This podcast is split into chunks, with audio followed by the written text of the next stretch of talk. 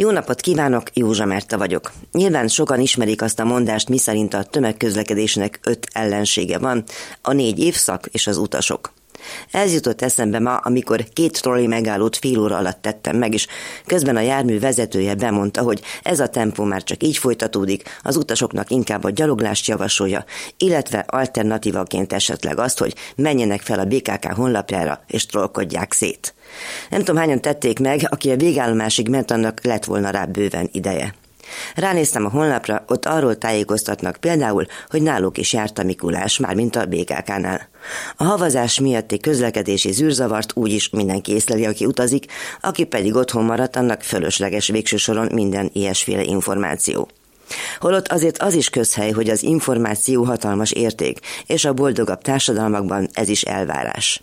Lehet tovább gondolni a dolgokat, olvasom, hogy több település áram nélkül maradt. A havat sem tudják elkotorni az utakról, és akadt olyan falu is, ahol azért nem sikerült megtisztítani az utcákat, mert eltört az egyetlen hókoszló lapátja.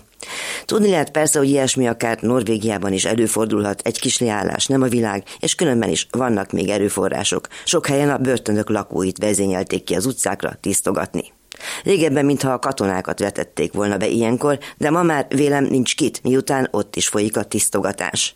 Pontos adatot nem tudni, mert mint mindent ezt a számot is titkosították, de több száz katonát rúghattak ki, majd megtiltották nekik, hogy közhivatalt lássanak el.